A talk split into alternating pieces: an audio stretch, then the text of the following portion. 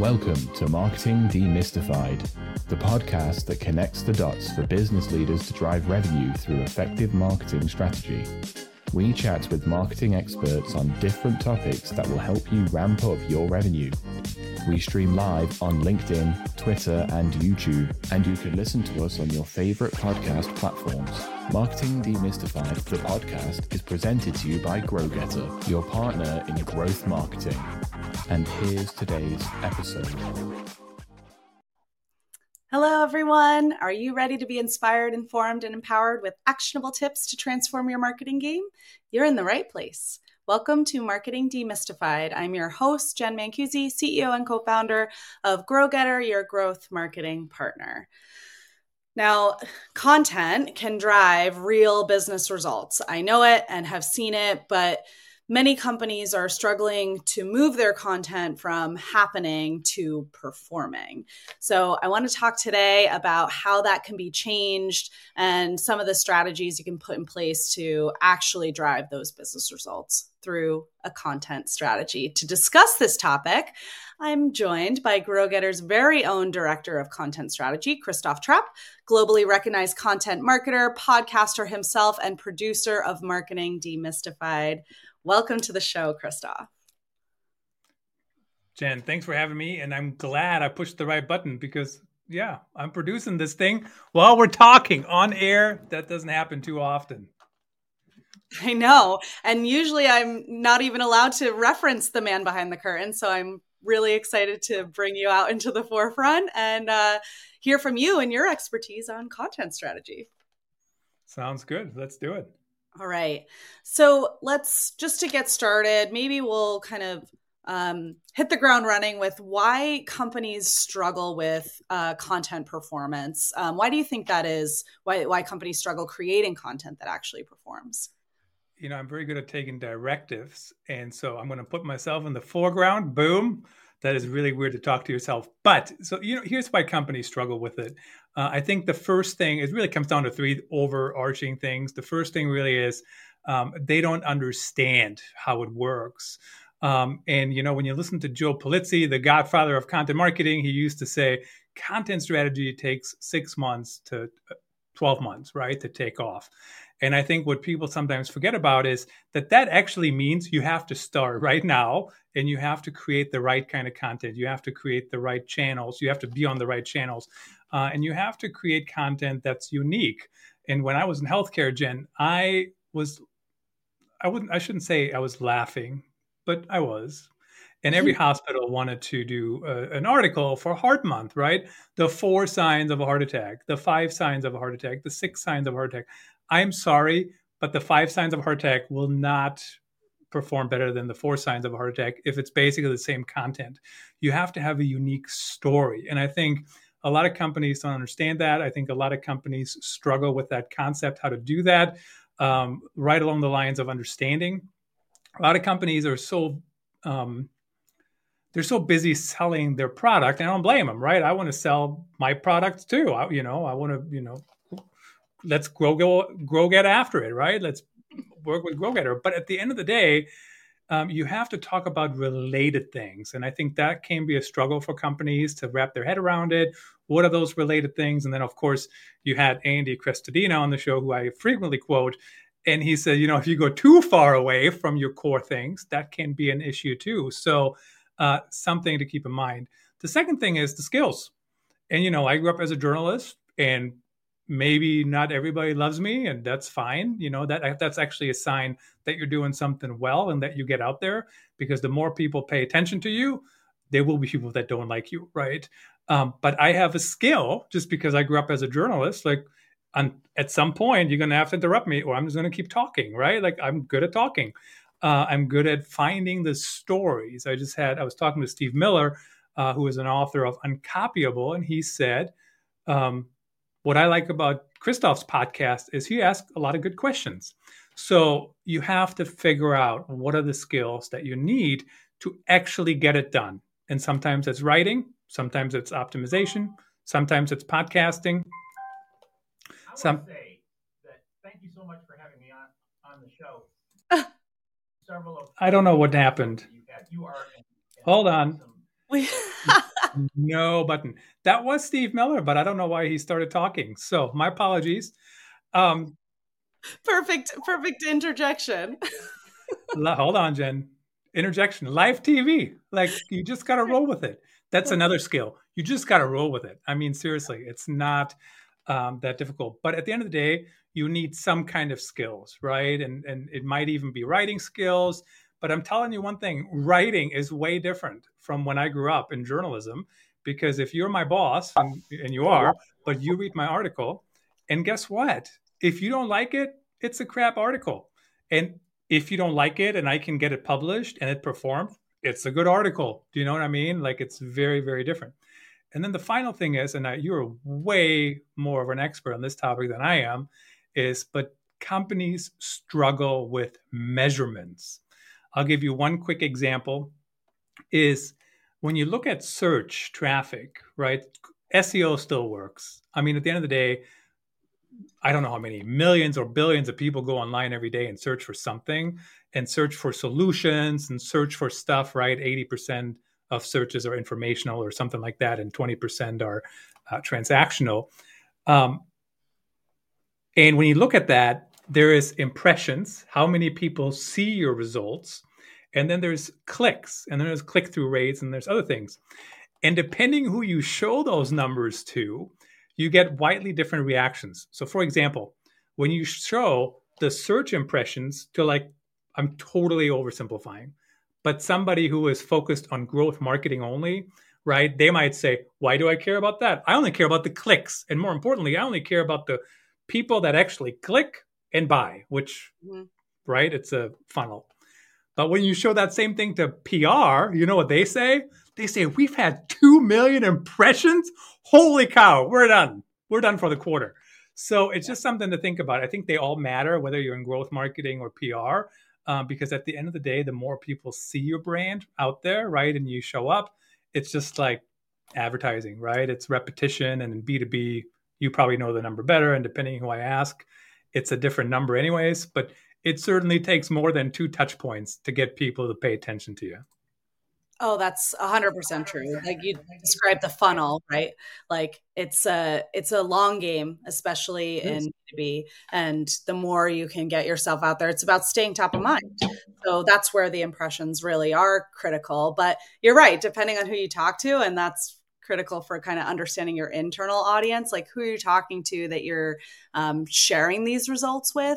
If it's people that are you know thinking about brand awareness and visibility then impressions are an important um, number. I think i think actually it's it's more about like what the so what of the of the metric that you're presenting at, at in any context. Like what why do i care about that number?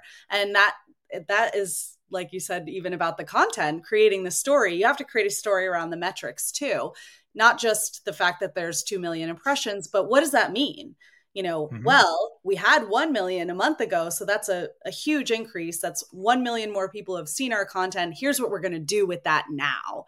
Um, yep. That story around the so what is really critical on the measurement piece. Well, and you know, the other thing, I used to call this the accidental SEO strategy. And here's what happens.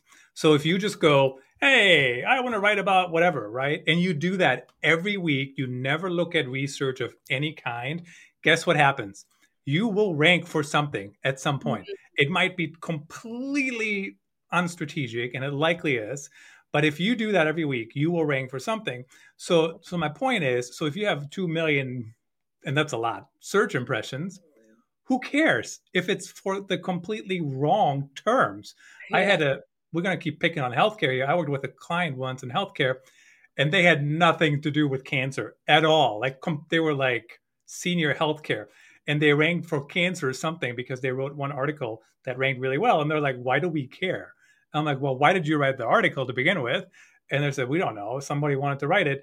And so it's, you know, yes, you want to drive the numbers up, but if you're ranking for stuff that's completely irrelevant to your actual target buyer, like let's get strategic, you know?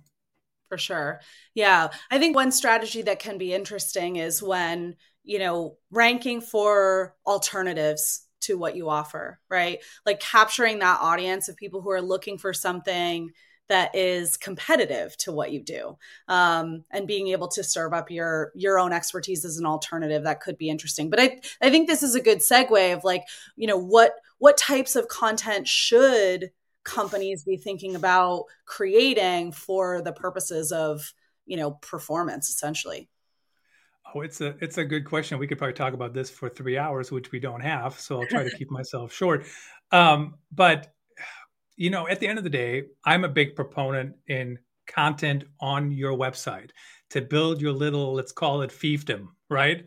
And you have to be on your, you have to have a good website, like the end. That's literally the only thing you control in the digital universe, right? So make sure your website is completely correctly set up. I cannot give you any tips on technical setup. Like you know, I even talked to an expert on that. So just out of the box, you have to get the basics right. Barry Schwartz says, here's my first tip. If you do nothing else on SEO, make sure you got the no robots text thing, um, you know, unchecked or, or it's, you know, you're not asking uh, search engines not to index you. You'd be shocked how often that happens when people launch new websites. They forget to turn that off because they had it on when they were building it. Um, but I'm a big fan of doing that. Articles on your website, try to rank for things. And the reason is that's a long term strategy, right? So if you're writing, let's say you have a team and they're writing, let's say you've published 100 articles over three years or something like that. That content will still perform for a while longer, even if you stop. And I would not recommend to stop, but even if you were to stop, that content will still perform.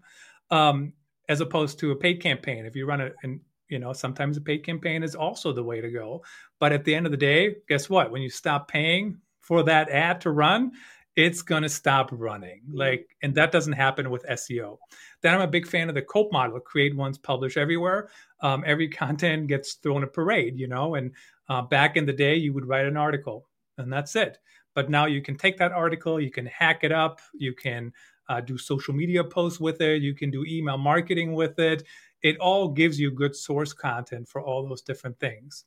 Depending on what you do exactly, try some short form video content. I mean, maybe if you're trying to build your audience on YouTube, not saying you should, but in case you do, do some YouTube shorts. You're not going to catch me singing on, or not singing, dancing on YouTube shorts, but I've had a lot of success just kind of publishing short form videos. Sometimes they're music, sometimes they're just me talking about something that's um, controversial or something like that, and they currently perform. So my point is always look for those opportunities on the networks of what's currently working.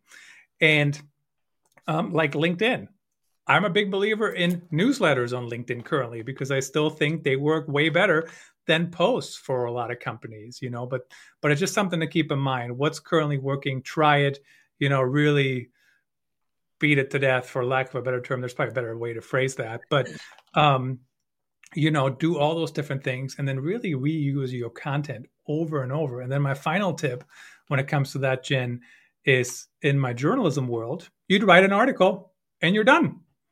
And i wouldn't recommend that at all anymore. What i would say is you write articles go back to them sometimes and um, update them when you have new content. Um, you know in, in fact in if you use WordPress and Yoast, you can even say this is really important content. We'll call that we'll call it that cornerstone content. And then every six months, because it's important, Yoast will bug you and say this is outdated, updated. And so you literally have to go back in and find something new to talk about. Um, and like I did some articles on writing techniques, and guess what? When I got the ping, I was like, this article doesn't even mention AI. Like easy update right? I would have never thought about doing that. So there are those ticks, uh, those tricks to do that and to go back. And the last word, I guess, on updating content, you can even do it on podcast episodes. So if you know we're publishing this this uh, podcast episode, and let's say in six months we think there's something else, we could literally go in and add another section, especially if this podcast episode is still performing, which can happen. Mm-hmm. Yeah, and I think another tip too is like uh, I think it it is served up in um, uh, Google Search Console, the concept of decaying content. So mm-hmm. maybe it was on the rise for a while, or it was ranking quite well, and then if it starts to decline, um, those are that's a good opportunity to identify content that might need a little bit of an update, especially if it's rank if it was ranking for a keyword that's really important to you. Um, you know you talked about like the content that you put on the website like with we talked a lot about like the written content and you touched a little bit on podcasts but like are there other form like formats besides just text that actually rank or that actually google or the other engines care about um, when it comes to optimization? So what's interesting about that question to me is uh, yes the answer is the short answer is yes. The longer answer or the medium sized answer i guess is that companies forget about some of the best practices. So, for example, if I publish an infographic and you, let, you know we put in hours, right? Like somebody wrote it, they conceptualized it, they brainstormed, a designer created it, and it's great. And then they upload it without an alt tag, right? It's not optimized for search. It's it right. sounds so simple, but you will be shocked how many people forget about that stuff. So you have to still optimize the stuff. Video is a little bit easier, honestly, um, if you use YouTube. So I know some companies they have like they use other third-party vendors, and so I don't know I don't know about how it works for them. But if you use a YouTube video, so like this um, podcast is live streamed to YouTube as well, and we're going to take that video or not, we're not. It's already there. It's on the GrowGetter website as well. It's automatically optimized for search, right? So like I think you and I maybe even had that discussion a few years ago, and we're like, how do you optimize videos for search? Well, the answer is if it's on YouTube, you don't have to. You just embed it, and boom, you're done. And it actually shows up in Google Search Console. So every other type of content you want to use, um, make sure it's optimized. The latest thing, and this is still my funny story because haha, I was correct. I was laughed at, Jen, 10 years ago, or maybe longer now, maybe 14 years ago. And I said to a newspaper company that I was helping out with, with digital content, I said, what if we take the article and put the audio of the article on top of the article? Mm. And they all looked at me like I was crazy, right? They were like, why would we ever do that? People can just read the article. They're like, do you mean like additional audio, like different audio? I'm like, no, just literally the red article. And they all thought I was crazy. And today, there's an entire industry yeah. that is literally all they do. It's AI based, right? They read articles. The Washington Post has it. New York Times, I, maybe New York Times doesn't have it, but Washington Post. I literally, when I see a new article, I don't even read it. I just I listen to it like a podcast almost. So do something like that. I don't think that helps with SEO, but it helps with accessibility. Super important, uh, more important than ever, probably to get that right, so so everybody can listen and consume your content. And the other thing that I found, Jen, is every time you do something new, um, it actually helps you stand out in your industry, especially if you're first. So you may have noticed a lot of people are starting their branded podcast. And I think it's great. They should do it. But whoever is out the door first doing that, they have an advantage. And I'll give you one more example on that. Back in the day, when I was helping United Way, when I was working with United Way, we created a print brochure, yes, they have a lot of mm-hmm. people that don't even look at computers. But we used a Layar app, right? Like you can lay, like it's augmented reality, and you can literally put your phone on top of the thing, and you could see like a video, for example, or whatever the thing is that's augmented. And it was so successful. It was on the news. It was all over. The, everybody was talking about it. And when I looked at the metrics of how many people actually used that thing, it's like 14 people. you know, nobody even used it, but it was a success because guess what? We were first. Nobody else had it. So people paid attention. So the newness factor is so important in um, content asset types. I think that's such an important like um, recommendation or suggestion just for marketing as a whole to ha- make mm-hmm. sure your team is embracing a culture of experimentation. Mm-hmm. Because there's so many new developments happening in content, in marketing, in advertising. Every day, there's new stuff coming out. There's new technologies available, there's new content forms. And you don't know unless you try it if it's going to be impactful. And that's one thing I've always loved about working with you. You'll be like, ah, I just posted some audio on this thing called Racket, right? Like, it, didn't take any extra time to do it. It didn't perform, but we wouldn't know without trying. And that's yep. what I love about being a marketer is that, like, there is never a day that's the same as the day before, but you really do have to embrace that culture of experimenting. If you have the measurement down to begin with, then you have the freedom to experiment and try things and know what's going to work and what isn't. Um, and try to be the first. Be the first to try something. Get on Clubhouse and do a call before it disappears, right? And there's there's no harm in you know trying something that doesn't work as well but it will hurt you to do the same old thing over and over again and not innovate it's very true. And the other thing I want to mention on that is, you know, it content SEO strategy is it's a little bit like the stock market, right? So, for example, you know, when Google run, um, rolls out algorithms all the time, right? Mm. So, like, you know, one one thing that prompted this whole discussion was the helpful content um, algorithm, and since that came out, there's been like four more, right? So it's all the time. So it's up. So it goes up and down, and the more content you have, not that I'm a stock market expert, Jen, or anything like that, but the more stocks you have, right, the more chances is that it's going to go up long term. So you have to create the right amount of content. It can't just be one article every quarter or something like that, um, and then kind of ride the wave, and you see the trend going up. So you've got to diversify your content portfolio, is what we're hearing. Basically. I think that's great. I mean, it's it's exactly right because if you have all your eggs in one basket and the algorithm changes and all of a sudden something's not performing anymore, then it's it's a heavier lift to get it get it back. Um, now, when you're creating content, um, what are the the necessary steps that marketers or, or writers need to take to ensure that the content is optimized?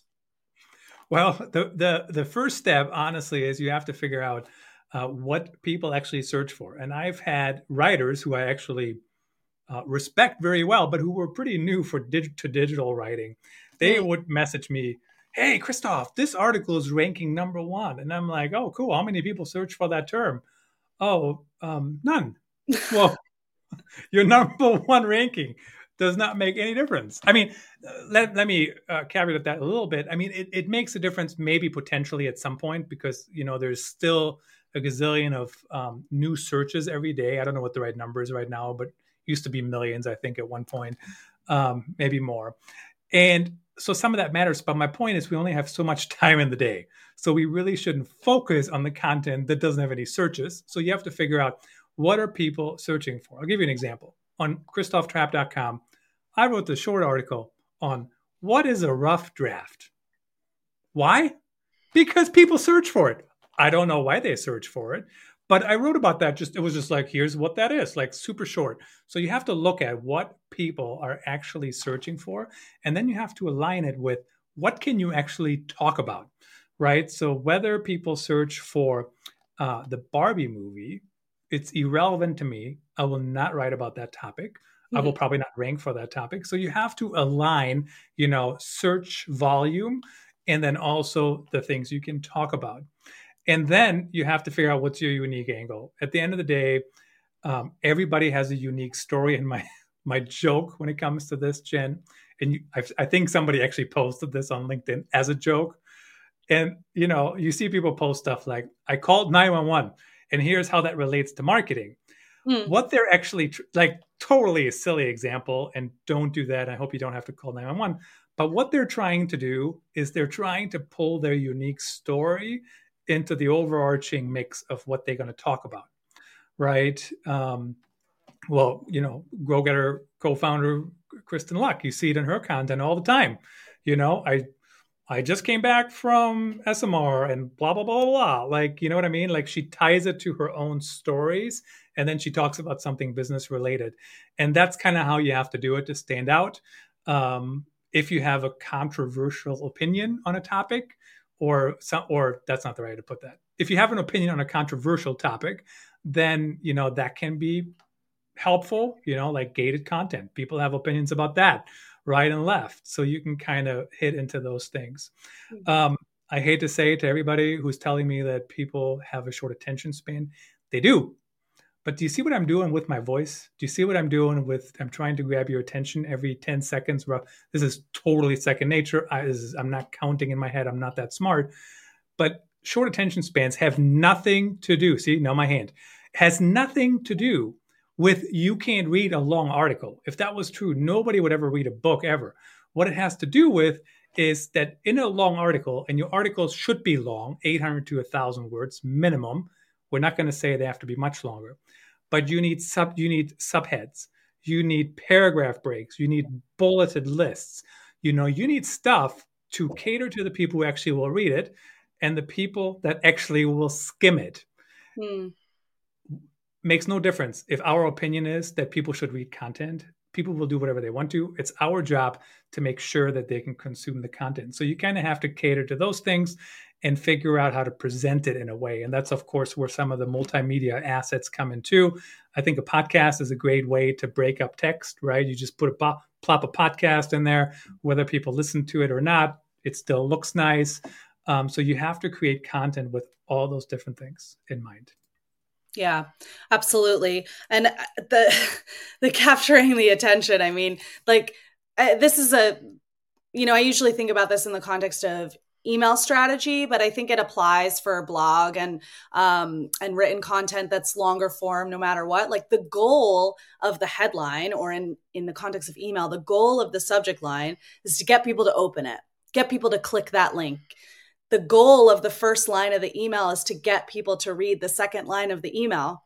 It's the same with blog right? You the goal of that first paragraph is to get people to keep reading. Like i love how you described it. Like if people didn't really didn't have an attention span. They would never read books. But we do we have the capability to do it. We just have to be engaged. And that's where that that unique story and that like you've got to be learning something. Um you know hopefully that you're showing up on the first page for a question that I've typed in. I'm I'm looking for the answer to it. So if you're providing me the answer in an engaging way I'm going to read the whole thing. Um but and the other thing on that Christopher Penn has said this himself. He says marketing content in general is some of the most boring content out there.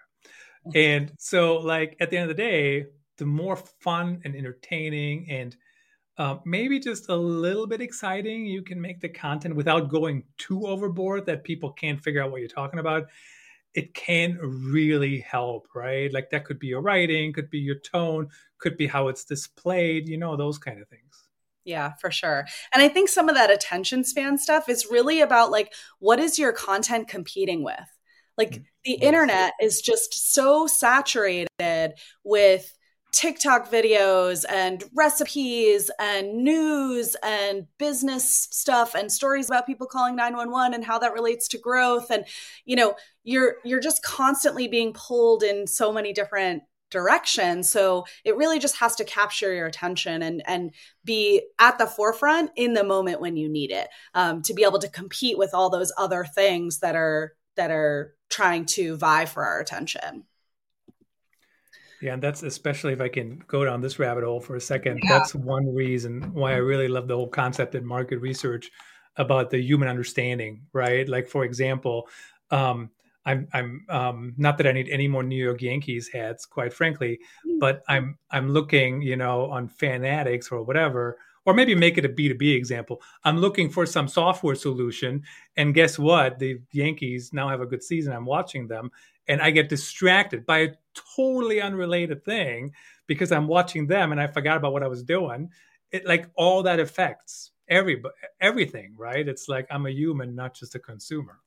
A hundred percent, yeah, and that's why it's so critical to be able to, you know, be there at the right time because it, it, nobody is like so focused on searching, discovering, and purchasing all in the same um, motion, right? It's it's just a, a, constant context shift. So staying top of mind and being front and center when somebody actually is ready to engage with you is so critical.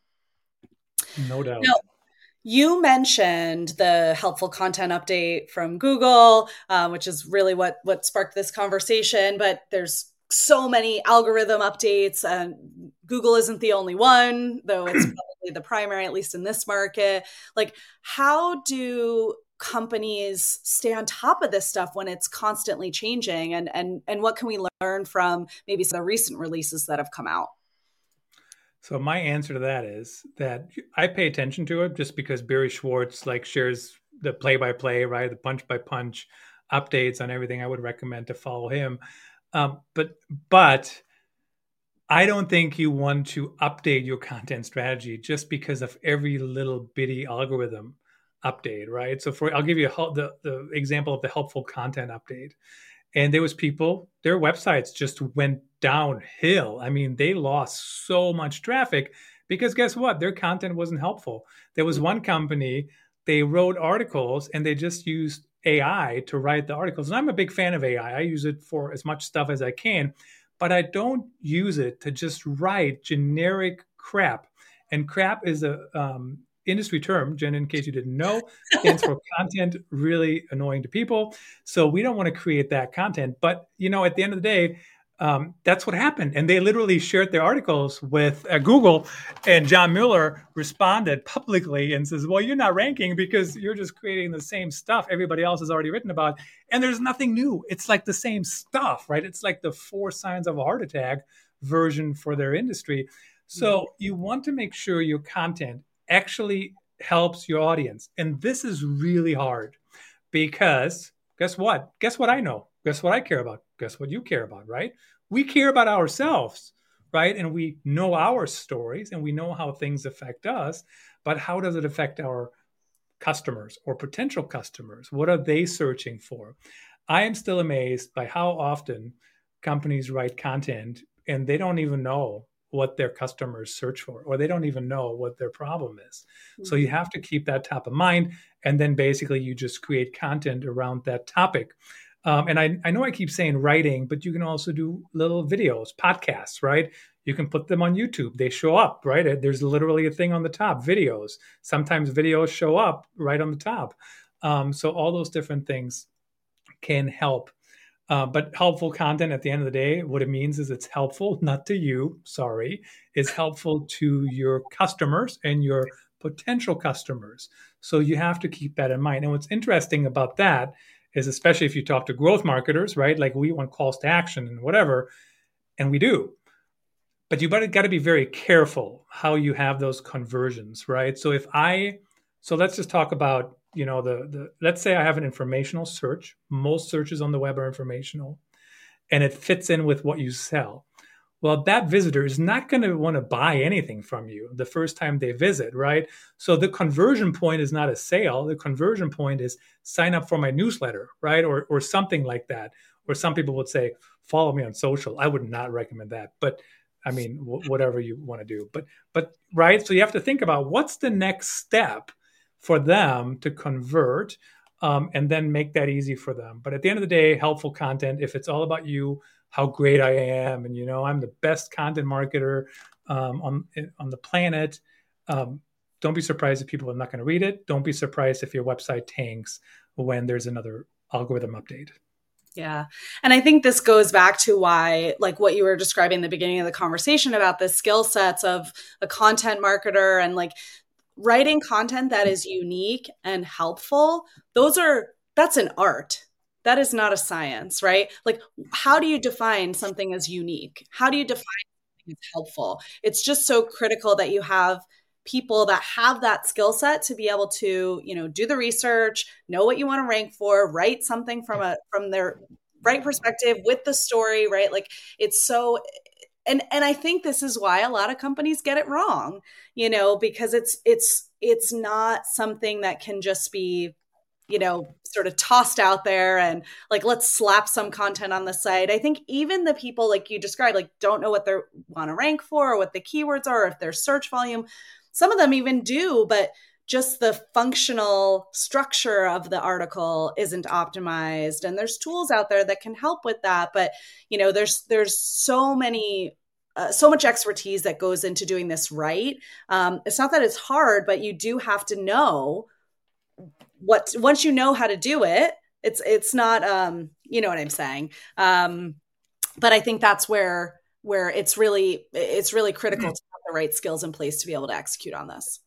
It's true, and you know what's interesting to me about that topic too is that um, sometimes people just know everything. Like I know, like you machine, don't tell me what to do. Do you know what I mean? So I'll give you an example. If people are not, I don't even know how to describe it. If people are not trained writers, they have long sentences. It's just a fact, like the end, because that's how we think, right? But here's the reality it's not my opinion, it's a fact. Long sentences bring down readability, right? So whether or not you like the long sentences is irrelevant because it literally hurts the performance of the article because the readability goes down.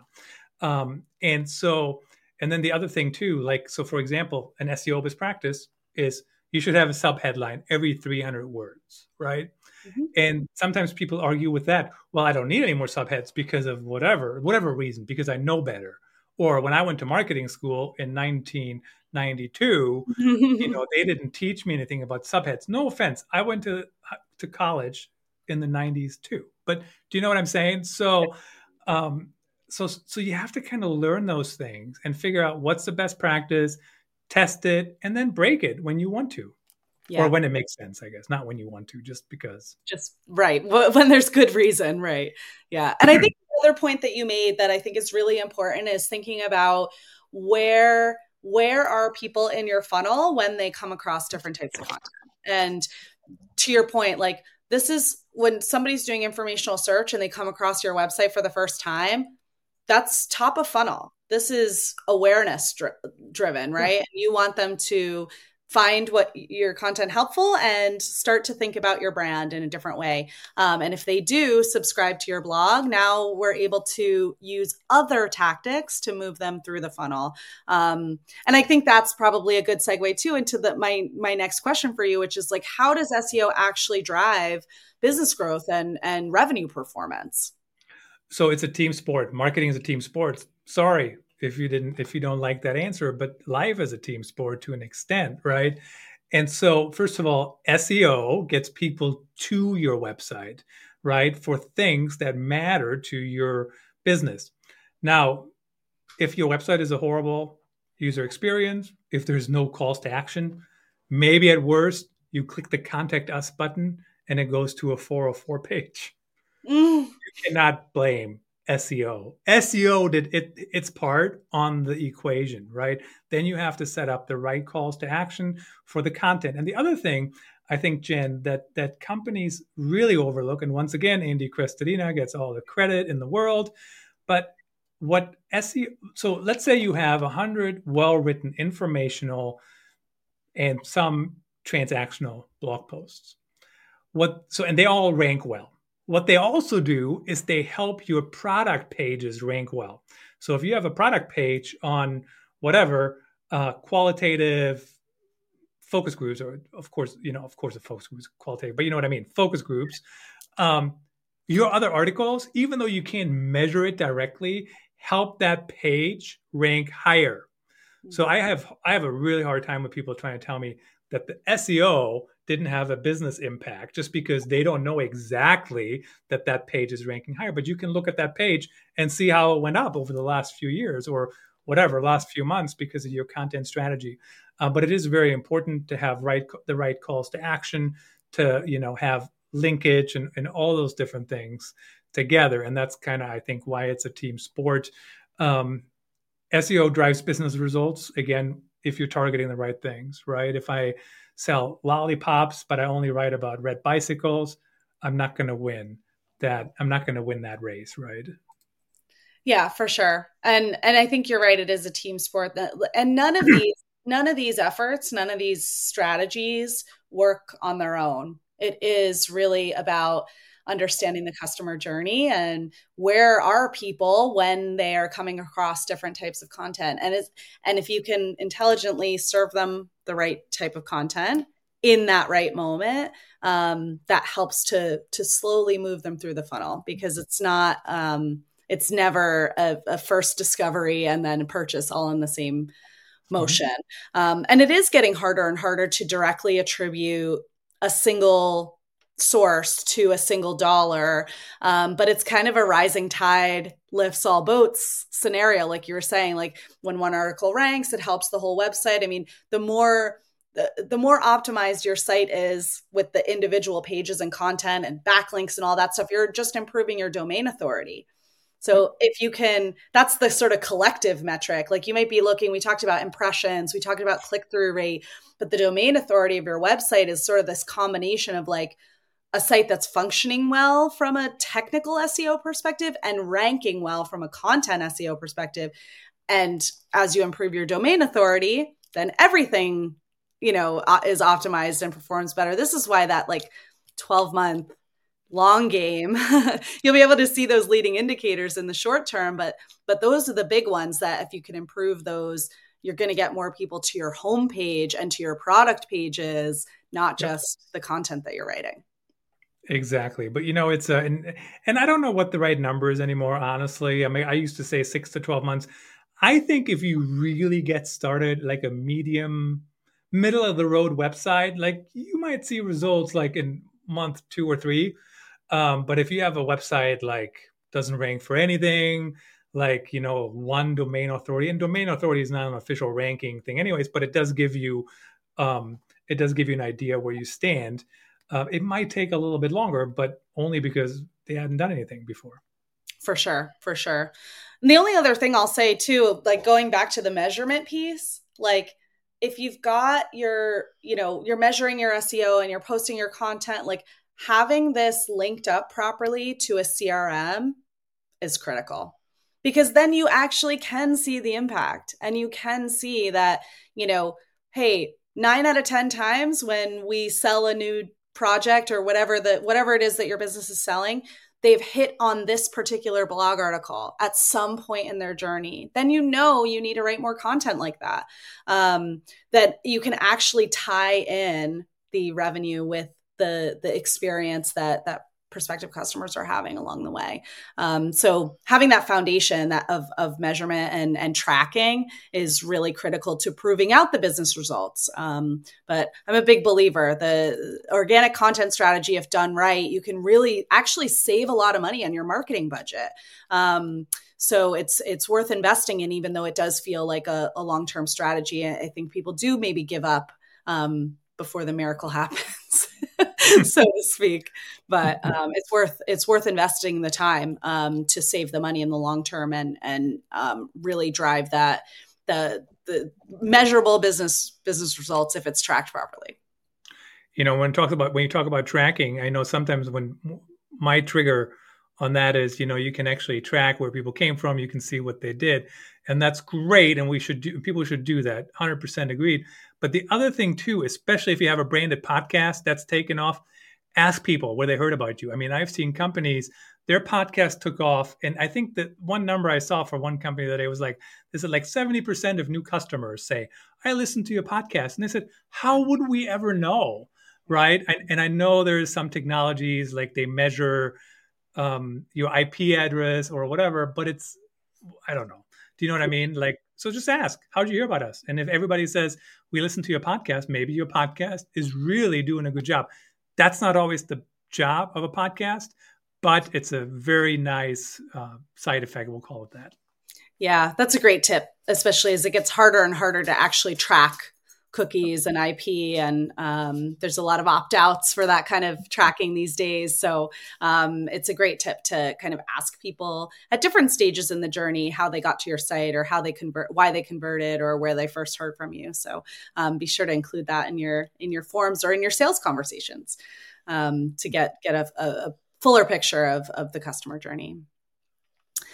Well, I can't thank you enough, Christoph, for coming out from behind the curtain into the forefront. Thank you so much for uh, producing this amazing podcast and driving our own content strategy and that for our customers and sharing some of your um, expertise with us today. I really appreciate it. You bet. Thanks for having me, Jen. And I'm going back behind the curtain. Goodbye. Okay, that sounds good. Uh, thanks everyone for listening in. Um, I'll be back with another episode next week when I chat with Brooke Sellas. We'll see you then.